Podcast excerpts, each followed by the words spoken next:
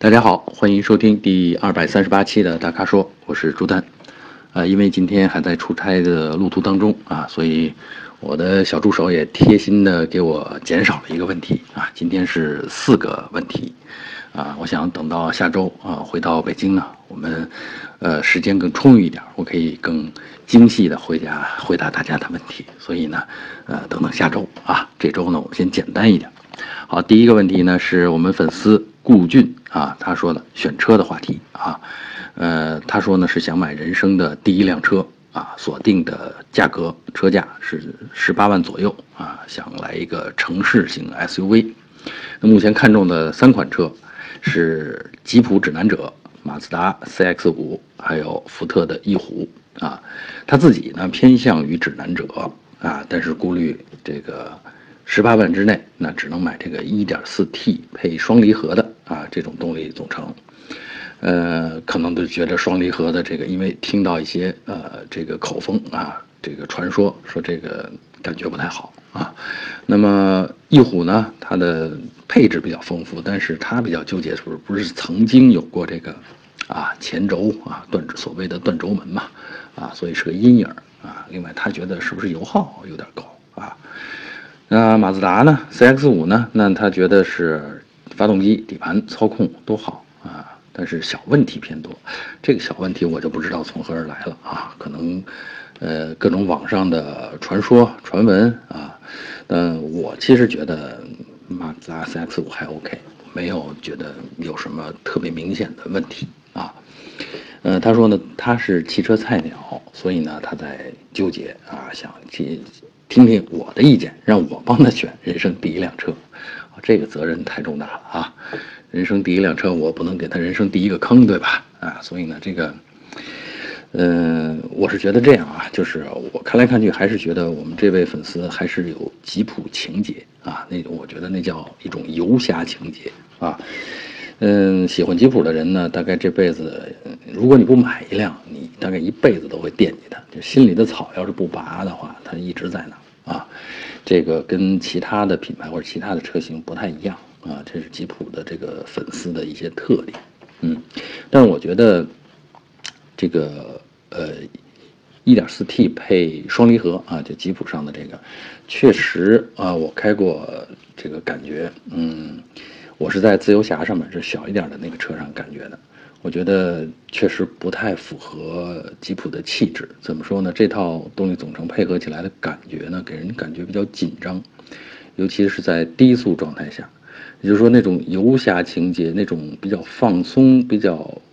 悠闲的那种感觉，一点都没有。所以它，我当时感觉就是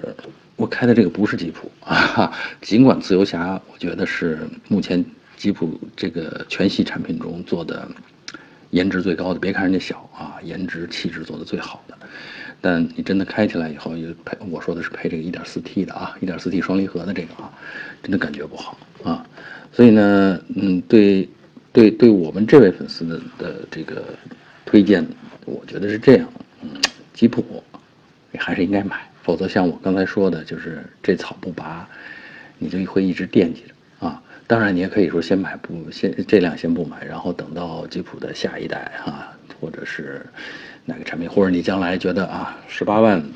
这个预算这个不是问题，三十六万预算都不是问题的时候，你可能买一个更高级的啊吉普。嗯，所以呢，我是觉得呢，这个其实好一点的推荐呢是这样：如果你不介意空间稍小的话，呃，你可以买二点零排量的这个啊自吸。然后配九 AT 的这个自由侠啊，这个价钱呢也应该也不太贵，我看了一下，基本上也在这个你的预算之内。当然车会小一点啊，嗯，另外的翼虎，既然你有心里有阴影了，那就算了，别纠结它了啊。马自达呢是那种车，就是嗯，很典型的城市 SUV 啊，操控也挺好啊，嗯。但是呢，这个当然人家颜值也挺高啊，但是呢，是不是你喜欢的那种驾驶风格，嗯，你一定得去感受一下啊。所以我的推荐是，要不然你就选这个吉普的，呃，手自一体的这种应该是稍小一点，在你预算之内，你这个车会稍小一点，要不然你就去选马自达 CX 五啊，别的，因为 CX 五其实我 印象当中没啥问题啊。好，那就这就是我的意见了。好啊，你自己再斟酌一下。好，第二个呃问题呢，其实还是跟双离合器有关，不过这回换了车，也换了品牌。嗯，呃，我们的粉丝 Y 就是英文字母 Y。啊，他在问我，他说荣威 i 六的双离合器能信吗？能相信吗？说有点有点太夸张了啊啊！他是准备入手十五万以下的紧凑型轿车，啊，从外观、空间、呃油耗啊配置上面都看中了荣威 i 六，但是呢，纠结它是双离合啊，呃，而且呢，看到网上的口碑呢，对这台双离合的这个评价确实不太高啊，嗯。那而我们这位粉丝呢，就对它的耐用性产生了怀疑啊，想让我呃帮他指点指点啊。呃，首先我觉得这个双离合没到说你不能相信它那个那种程度啊。那荣威的这个双离合呢，当然，呃，荣威 i 六的这个双离合器呢，干式双离合器，我们也看了一些驾驶报告啊。当然，我们的同事可能最近这段时间还没接触过，去年接触过。啊，那么它的感觉呢，确实在起步的时候呢，不是很顺畅啊，就是干式离合器嘛，它有一定的这个保护功能的设计在里边，所以呢，要确定你是起步的意图的时候，它才能呃结合，然后再呃发力再走，所以呢，会有一定的犹豫啊，也就是反映到驾驶动作上面呢，会有一定的所谓的顿挫或者叫闯动啊，当然这只是在。呃，起步和低速状态下，呃，车速稍微起来一点以后呢，其实这个这个现象就消失了啊。嗯，我们这位粉丝纠结的这个耐用性，其实跟这个不是一个话题啊。呃，双离合器的耐用性其实没啥问题啊。刚才咱们聊的呢是起步的感觉不够自然啊，但其实这个不够自然，大家想想，开手动挡车的人啊，有几个能够？啊，这个起步的过程能够干得过这个双离合器，提速的过程，呃，这个升档降档的这个换挡的过程能干得过双离合器的这种变速箱的，对吧？大家的手艺，就算驾驶高手的手艺，其实也都没达到双离合器变速箱换挡的那个水准，啊，之所以你对它有这种顿挫的感觉，那是因为。那个是由机器决定的，而不是由你决定的。如果是由你决定的，你心理上的这个接受度就高得多，甚至会产生成就感。啊，比如说我想起步猛一点，顿挫两下很正常啊，因为我猛嘛。啊，所以呢，而且因为这样的猛，你会觉得自己可能嗯驾驶技术挺高超的，换挡技术挺高超的啊。所以这是一个主观因素在里边。啊，我是觉得啊，嗯，没必要对这个太在意。如果你从外观、空间、油耗、配置上面都看中了这个 i 六，呃，你真的你就我觉得你就买了它就完了啊。只不过呢，你会开一段时间以后啊，可能你再换车的时候啊，当然那会儿的双离合器技术可能也有进步。另外，双离合器的本身的这个换挡逻辑、换挡控制啊，也有优化的余地在里边啊。所以呢，我是觉得等到你的下一辆车的时候啊，你会。对这个有一个更高的一个认识啊，也会到那个时候也会有更好的产品供你选择。嗯，总之呢，这个车其实是可以买的啊。呃，第三个问题是我们的粉丝叫随我如风啊，他提出的呢仍然是三款车的纠结。啊，他是这样，这是他人生的第二辆车啊，但是他没告诉我他第一辆车是什么啊。通常呢，我我在给人推荐车的时候，我建议呢，就是第一辆车啊，第二辆车要跟第一辆车有一点差距，无论是在尺寸上啊，是在品牌上啊，这品牌代表着这是服务的体验了啊，还有呢，就是在这个车辆的配置啊或者车型的变化上啊。那么我们这位粉丝他的需求呢，其实跟大家一样，家用、上下班、节假日外出、自驾游。啊，他提到的呢是，他是县乡道路为主啊，然后交通状况良好，那就是基本不堵车啊。那他纠结的是什么呢？是第一，第一款是吉利博越两驱至尊版。那他看中这款车的原因是性价比很高的性价比。我也看了一下，大概十二三万吧。啊，这个这个很大的一个紧凑型的，说是紧凑，其实已经偏中型了啊，这样尺寸的一个 SUV 啊。呃，第二呢，就是大众的老款途观，嗯，它特别强调的不是现在的新推出的途观 L 啊，而是原来的啊 L 之前的那个途观。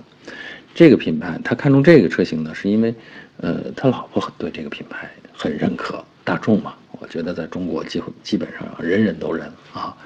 嗯，第三个他说的呢是昂科威 1.5T 领先版，但他觉得这个中庸啊，他想让我帮他分析。我觉得首先咱们先排除昂科威吧，啊，倒不是车有什么问题，而是说，你看一个是你喜欢的，一个是老婆喜欢的。然后你们讨论完了，决定买了一个谁都不喜欢的昂科威，这显然是不是上选呀？这是一个最次的选择，对吧？俩人谁都不满意，那你选它干什么呢？啊，花的是你们俩人的钱，是吧？所以呢，我觉得啊，这个要么选你的，要么让你老婆满意啊。那至于说这个老款途观和博越啊，吉利博越呢，其实我也倾向于你选老款途观啊。首先呢，我觉得肯定是，呃，老款途观会贵一些，但既然老婆中意这款车，那就说预算其实不是太大问题，对吧？家庭预算，老婆已经给你规划好了啊，就是这个买途观没问题啊。然后还有一个事儿呢，就是说，这两款车比起来，博越跟途观比起来，博越确实在细节上面、细节设计上面跟途观有差距。我说的这些细这些细节呢，不是说指的是，呃，什么做工操啊，什么这类的意思，是说，比如说咱们驾驶当中常用的，呃，坐姿啊、视野呀，呃，操控的这个操作啊，操作，比如操作中控台上的按钮啊、旋钮啊，这些操作的这些便利性、手感什么这这一类的东西，呃，还有比如说盲区啊这些地方，呃，这些地方你。对比一下，试开一下两款车，它确实是有差距的啊。也就是说，呃，途观上面你多花的那个钱，它是有它的道理的啊。还有呢，就是这两款车呢，在中国市场上的认知度确实呃相差很大，呃，是在不同层次上啊。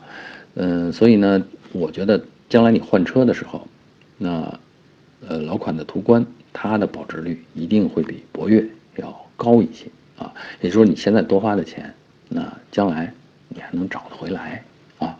呃，而这过程当中体你驾驶的感受这些体验，确实又比博越要高一个层次，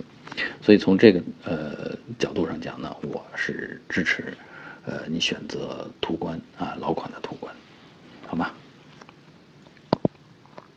好，第四个问题是，其实关于用车的啊。呃，我们粉丝这这位粉丝的名字叫 A O O 吧，啊，嗯，他在问，他说，呃，通过降档来代替刹车是否可取？嗯，我我仔细看了一下他的描述，他是说这样啊，他想问问，通过降档来代替刹车是否会对发动机和变速箱有伤害？啊，他说，比如目前时速是八十八十公里，呃，前方两百米有红灯，你是选呃，我是选择降。到四档补油抬离合，然后再降三档补油抬离合，呃，还是直接踩刹车啊？嗯，他觉得呢，这个我我降低呃使用刹车的次数，可能呃会对车呃可能会比较省油，或者是可能会对车比较好。从题面他的描述上面呢，我没有看得太明白，但是呢，我确实知道有这个我们的。驾驶爱好者喜欢用这个降档动作，来用档位动作来控制车速啊，尤其是在减速过程当中。嗯，在这个问题呢，我是这么看的啊，就是降档其实是主要是为了保持动力，就是如果在比较平的路上或者我们过弯的时候，我们为什么要降档？你是因为要完成这个动作之后，紧接着要输出动力要提速，所以你事先把档位降下来。是为了再次踩下油门的时候有比较强的扭矩输出，啊，这个其实是我们一般的所谓的保持驾驶乐趣，或者是驾驶高手喜欢的啊，这种我有动力储备，我随时有动力储备。那其实原因是因为我随时把档位降在了啊，保持在了最合适的准备在了最合适的那个位置上啊。比如说要出弯了，那出弯之前我已经把它从四档换到三档了啊。嗯，但其实，呃，话说回来，呃，用降档来代替刹车，在平路上，我觉得真的没这个必要啊。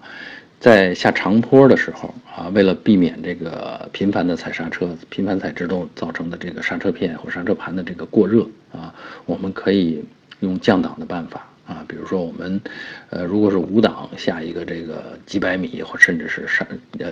一两公里的这种长坡的话，那我们可以把车呢降到三档。那如果是陡坡呢，我们降到二档。然后这时候收油门，那车呢自然的就慢慢的在发动机的这种制动作用下呢，保持一个相对稳定的速度在下坡。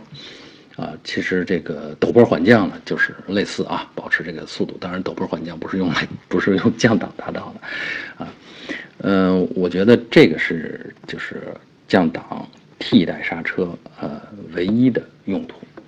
在正常情况下，大家驾驶过程当中，其实还是该踩刹车踩刹车啊。不要用说，哎，我驾驶技术高，你看我降个档位啊，甚至我这个越级降档，就是从五档一下降到呃减到三档，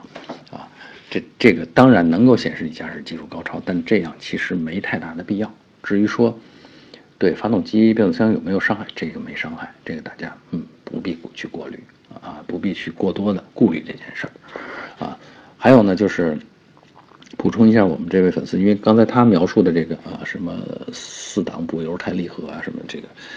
呃，我记得我学车的时候，那会儿有一个很简单的五个字儿，就是描述降档的，就叫踩摘轰踩挂啊。踩呢是快速的踩下离合器，摘呢就是摘档啊，挂是挂档啊，轰是轰油门啊。所以一个降档动作呢，要求你。快速的踩下离合器，然后你得抬起来。这里边没说抬离合啊，你别光踩着，踩着其实轰空油是没用的啊。你得快速的踩了离合器，档位摘下来以后，离合器松开，然后这时候再补一脚空油，这个就是那个轰。至于补多少呢？轰多长呢？如果是呃五档减四档，可以稍微点一下；如果是五档减三档，我刚才说的越级降档，你就踩的深一点，听发动机轰鸣一下。然后再迅速的踩下离合器，再挂进去那个低位低档位，所以呢，采摘轰踩挂，这个是呃老司机啊心里默念的一个换挡口诀、降档口诀。好，以上就是本期大咖说的全部问题，欢迎大家继续在微社区中向我们提问。如果您想了解更多的汽车资讯和导购信息，请持续关注我们的微信公众号和车评网。我们下期节目再见。